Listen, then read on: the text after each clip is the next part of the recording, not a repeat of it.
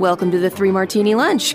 Grab a stool next to Greg Corombos of Radio America and Jim Geraghty of National Review. Three Martinis coming up. So glad you are here for the Tuesday edition of the Three Martini Lunch. We have good, bad, and crazy martinis for you today, and we're brought to you by Tommy John Underwear. Shop Memorial Day sale at TommyJohn.com and get up to 30% off site wide with the code Martini. That's Martini for up to 30% off site wide. Jim, you are back indoors today after spending yesterday in your yard doing the show, showing your tremendous dedication to this podcast. We'll find out if the uh, home repair forces us to uh, call an audible mid show today. But uh, how does it feel to be in controlled climate again? Well, I see him. He's coming in with dynamite, Greg. I think that's a bad sign. It's supposed to be a routine work on our upstairs bathroom, and uh, is it, is it a bad sign if he's wearing a hazmat suit? Anyway. if there's dynamite involved, this could be the worst uh, bathroom explosion since Lethal Weapon 2. But uh, I don't. Uh, I don't know the exact details of what you're working with there, but uh, you might have bigger problems than the podcast if that's the case. All right. Anyway, uh, let's go to our good martini now, Jim. And uh, turns out that having three branches of government is a good thing uh, especially when one branch decides that it's going to overstep its bounds. And so we're seeing a lot of frustration now. Do you open now? Do you open later? Do you want to kill grandma? Do you want to kill freedom? I mean, it's it's a very nice, genuine, uh, not hyperbolic debate at all. Mm-hmm. And so, in certain states, uh, governors have definitely gone with the "oh, we're locking down. It saves just one life. It's all worth it, right?" Well, a couple of courts have now told these governors, you know, you can't do this indefinitely without the support of the legislature. Well, uh, Wisconsin and Oregon are the two states here. Wisconsin Democratic Governor Tony Evers said Monday he will not pursue new statewide coronavirus restrictions after the state Supreme Court struck down his previous ones last week. The administration switched gears and withdrew its statement of scope for new COVID 19 regulations after state Republicans, which control the legislature, vocally rejected the plan. Wisconsin's restrictions will now fall to local governments without a statewide approach. That's according to The Hill. And then uh, your colleague, Mary McArdle, over in National Review, talking about a decision, a more limited decision in Oregon. Uh, a county judge on Monday ruled against restrictions put in place by Oregon Governor Kate Brown to stem the spread of coronavirus, declaring them null and void because her emergency order has expired. Baker County Circuit Judge Matthew Shirtcliff granted a preliminary injunction to 10 churches who had sued the governor over the restrictions which prevented them from gathering for religious services.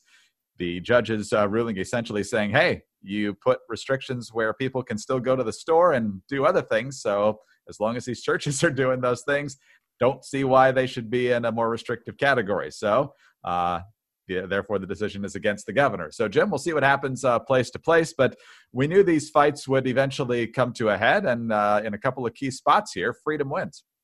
Yeah, and I think I'm I'm glad to see that the judges are not ipso facto saying these rules are wrong. They are saying that you need to get the legislature to buy in after a certain period of time. Um, it, it almost reminds me of the War Powers Act, right? The idea that the uh, the head of the executive branch sometimes gets confronted with a crisis and they have to make decisions uh, with sweeping implications in order to respond to that crisis. And there isn't always time to get together the legislature and work it all out and do it through the traditional legislative process. The head of the executive branch needs to take action in a crisis. But a crisis kind of implicit in it is the idea is that this is something that happens and then it stops happening. This is one of the reasons i was so irritated by the term shelter in place being used for quarantines because look that's what you hear if there's a school shooter or a tornado or something like that. You don't have a situation where you're expected to shelter in place for months and months on end and if these restrictions were reasonable, well, then I'd like to think that you would generally get legislators on board with it. Uh, this forces the executive branch to say to the legislature, look, we know these restrictions aren't popular, but we're convinced that this is what has to be done in order to protect lives. Here is our data. Here is how we drew this conclusion. This is what the doctors and public health experts are telling us. And it seems to me, if it's a very compelling case, well, then you're going to see legislators say, uh, okay, yeah, all right, that, we're, that makes sense to us. We'll go ahead with this. Or they may not. And in a whole bunch of these states, we have seen legislatures, usually on the Republican side, but not exclusively, saying, look, we, we know you want to protect lives, but you've also effectively shut down, you know, the either the entire or large swaths of the state's economy people need to get back to work people need to start earning money again they need to put food on the table for their families these are not you know concerns you can just hand wave away and we saw um, it's interesting you saw these examples in wisconsin and in oregon i think gretchen whitmer the governor of michigan has been the most uh, outspoken person for this but even she backtracked a little bit on this um, but she had been the one who had been saying like you know to the protesters hey the longer you do this the longer this is going to go on uh, you know, certainly a tone that suggested the lockdowns and shutdowns and quarantines were punitive, uh, not merely a matter of public health. So, uh, thanks to these courts for for you know looking at this clearly. I, I think if you want to make a big sweeping change that affects everybody's lives, governors, you have to make at least make at least make the effort to persuade members of your legislative branch. And if you can't persuade them, then it probably means there's something wrong with either your argument or maybe the data upon which you're making you're basing the decision. Exactly right. Involve the legislature as well. That was a big fight still going on in Michigan. And uh, First Amendment and all the other amendments still apply, as far as I know, during times like this, Jim. So it's uh, good to see some courts recognizing that as well. Well, there's been a lot of uh, personal habit changes during the uh, coronavirus and uh, people staying at home during the uh, the quarantine and so forth. And we mentioned early on, Jim, I can't remember if it was Walmart or, or somebody else or just a general survey showing that online orders of shirts were skyrocketing, but not pants. And so people chalked it up to, uh, well, people are in Zoom meetings now, and you know they don't need to uh, show up in pants to those meetings necessarily. I think there was a reporter on Good Morning America who even did a report and got caught having pants on. But uh, you know, if you're going to go that route, and I guess you can now that you're working from home, or at least many people are, you want to be as comfortable as possible, and that's where Tommy John comes in because you know working from home used to be the fantasy of every professional, and turns out that it's really not that comfortable unless you're wearing Tommy John. All that sitting down, standing up, answering the door, answering emails Picking up kids' toys or putting down the dog's bowl, it takes its toll on your layers. Thankfully, Tommy John knows life has its ups and downs, so they've improved their men's underwear, making it more resilient to wear and tear. It's now two times more durable. It's still super soft and breathable, but now even more reliable and comfortable. And right now, when you shop the Tommy John Memorial Day sale, you can get up to 30% off site wide. Treat yourself and upgrade to a few pairs of Tommy John underwear in the softest, most breathable fabrics you have ever worn. Tommy John obsesses over every little detail and stitch by using proprietary fabrics that perform like nothing you have ever worn before. All of Tommy John's loungewear and leggings are built for next level comfort. Whether you're in the hunt for lounge pants, sleep shorts, or lazing around joggers, Tommy John has you covered and their underwear even comes with a no wedgie guarantee. Greg, high on our list of words I never thought I would say on this podcast are the words no wedgie guarantee. But they've eliminated visible panty lines for women, and their quick draw fly has been proven to save men. You're not going to believe this, gentlemen. More than 217, quote, unfurling minutes per year. Have you ever thought about how much of your year is spent unfurling? Tommy John is so confident in their underwear that if you don't love your first pair, you can get a full refund with their best pair you'll ever wear or it's free guarantee. Tommy John, no adjustment needed. Yes, shop the Memorial Day sale at TommyJohn.com and get up to 30% off site wide with the code Martini. That's Martini for up to 30% off site wide at TommyJohn.com. See the site again, TommyJohn.com for details.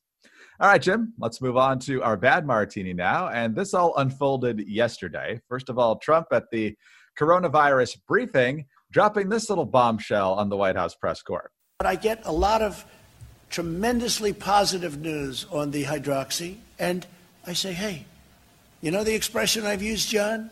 What do you have to lose? Okay, what do you have to lose? So I take medicine? I have been taking it for about a week, for about a week and a half. Every day. At some point, every day. I take a pill every day. Uh, at some point, I'll stop. What I'd like to do is I'd like to have the cure and or the vaccine, and that'll happen, I think, very soon.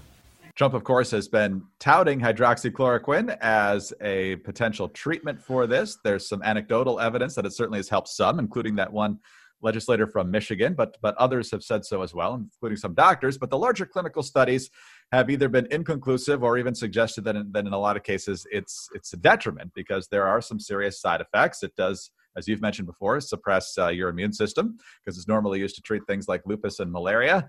Uh, and so it's definitely not right in every case with somebody with coronavirus. So, nonetheless, the president says he's taking it, and uh, that would be enough fodder for cable news for several hours on end. But then House Speaker Nancy Pelosi, talking to CNN's Anderson Cooper, decides to drop in this little nugget. He's our president, and I would rather he not be taking something that has not been approved uh, by the scientists, especially in his age group and in his, shall we say, weight group, what is morbidly obese, they say. Morbidly obese. I'm sure, Jim, that that will not go unanswered on Twitter or anywhere else from President Trump, but we'll see exactly how he chooses to respond. But uh, uh, as soon as he said it, the the different crazy manifestations of this were were destined to come in. But between him actually taking it when he hasn't tested positive to uh, the reaction, uh, a lot of badness here. You know, Greg, for starters, I don't want Nancy Pelosi making fun of anybody else's appearance.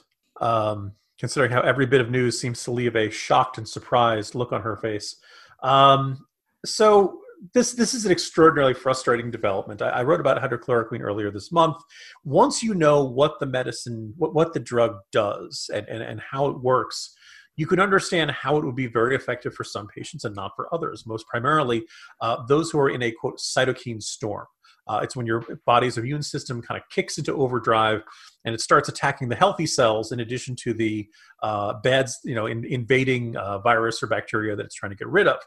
Um, this is what's at the heart of lupus and malaria and a bunch of these other uh, uh, you know diseases and this is what can happen your, your body gets the coronavirus it recognizes something is wrong and, and one doctor put it at about 15% of patients they go into this this hyperactive state the cytokine, cytokine storm and it starts damaging so the whole time of you know oh trump says it's a uh, it works. You know, he must. It's a wonder drug, and people saying, "Oh no, this he, Trump's a quack. Trump doesn't know what he's talking about."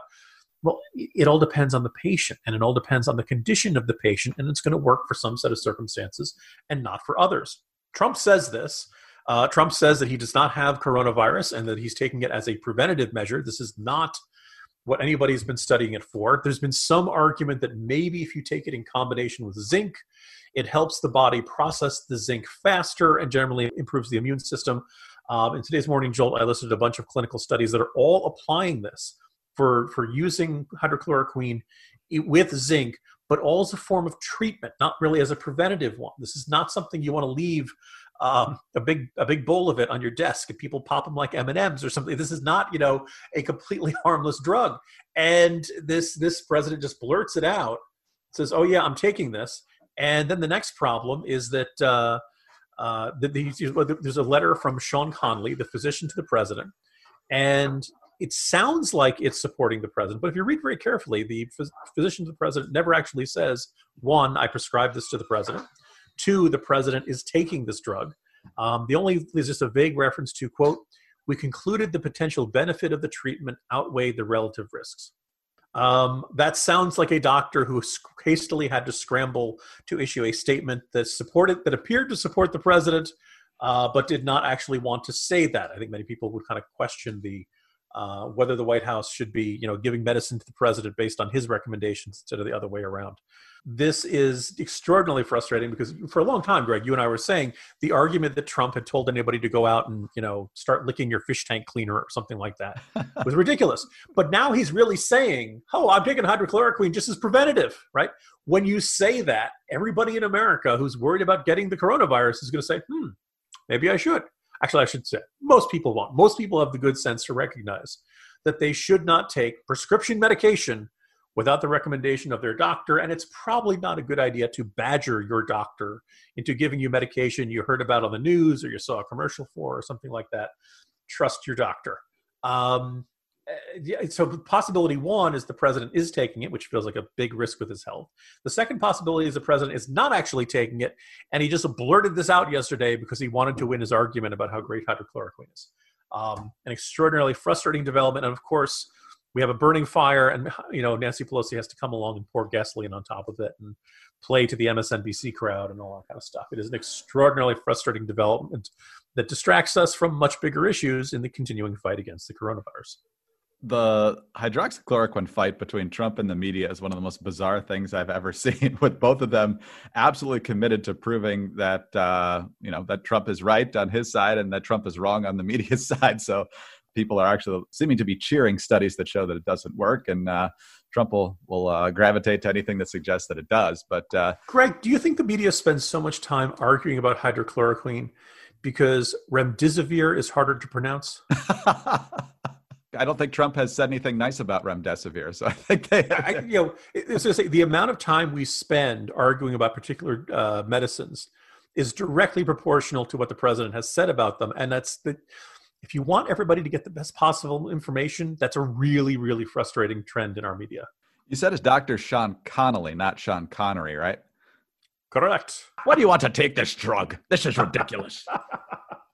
Ah, to our crazy martini now, Jim, and uh, of course Joe Biden is still in his basement, and uh, the Tara Reade situation uh, was ignored by the media for a long time. Then it uh, got to the point where he was actually asked some questions about it once, and uh, now we've uh, moved back to coronavirus and other stories. But the shifting on the left when it comes to believe women or believe all women or Me Too is still an amazing thing to behold. Uh, and the latest example of this is an opinion piece in the New York Times. Uh, the woman's name is Susan Faludi, I think is how you say that, F A L U D I. And uh, here is her deconstruction of where the Democrats supposedly were uh, with the Kavanaugh thing and, and, now to this day.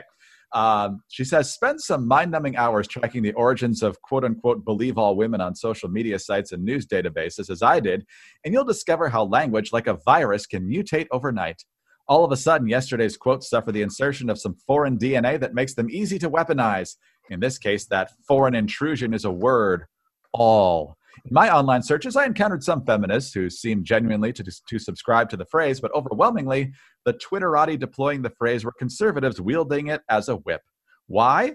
Because the right knows what Me Too activists do well to keep in mind peril lies in purity. If the pluralism of the women's movement can be reduced to rigid boilerplate in the public mind, then the future of Me Too will have more to lose from a single untruthful woman whom it's sworn to defend than from boatloads of predatory men. This is why Believe All Women is not an amplification of Believe Women, but it's negation. So, Jim, uh, they then, of course, on Hot Air went and found uh, Kirsten Gillibrand and Hillary Clinton with the tweets back in the Kavanaugh era of explaining how all women need to be heard and believed and so forth. So, what do you make of uh, this one allegation from Tara Reade dismantling uh, what seemed to be an unstoppable force a couple years ago? You know, I'm looking, Greg, right now at a GoFundMe fundraiser entitled "We Believe All the Women" that had raised forty-eight thousand eight hundred thirteen dollars, saying it was going to raise money uh, for Dr. Christine Blasey Ford. Right? You, you, you know, Google it, it you know is, is, will let you know plenty of examples of people who said believe all the believe all women, and the number of people you know a surprising number of people are saying well we said believe women we didn't mean believe all women even though there were some who were using that explicit phrase. The idea of believe women there there was really wasn't an asterisk at the time. There really wasn't a believe you know. Now what what Democrats have come to the position regarding Tara Reade that the how we should treat an allegation depends in part upon what kind of evidence is available. That was the right right position. It was the right position all along. That's what I think most people on the right were doing regarding the accusations of Christine Blasey Ford against Brett Kavanaugh. But you know, I'm sure there's some folks who are probably reflexive about it. If you want a fantastic example of what you should do regarding accusations like this, my colleague Dan McLaughlin has a roughly 6,000 word piece entitled What You Need to Know About Tara Reade's Credibility. And for everybody who, you know, like, um, you know, this, this basically looks at all of the aspects of her story, all of the pieces of evidence that she has cited, all of the pieces of counter evidence that people who uh, are supporters of, of Joe Biden have, have said. Um, this is something of a his word against hers. Obviously, we don't have any video evidence. We don't have any um, uh, you know physical evidence or, or, or things like that.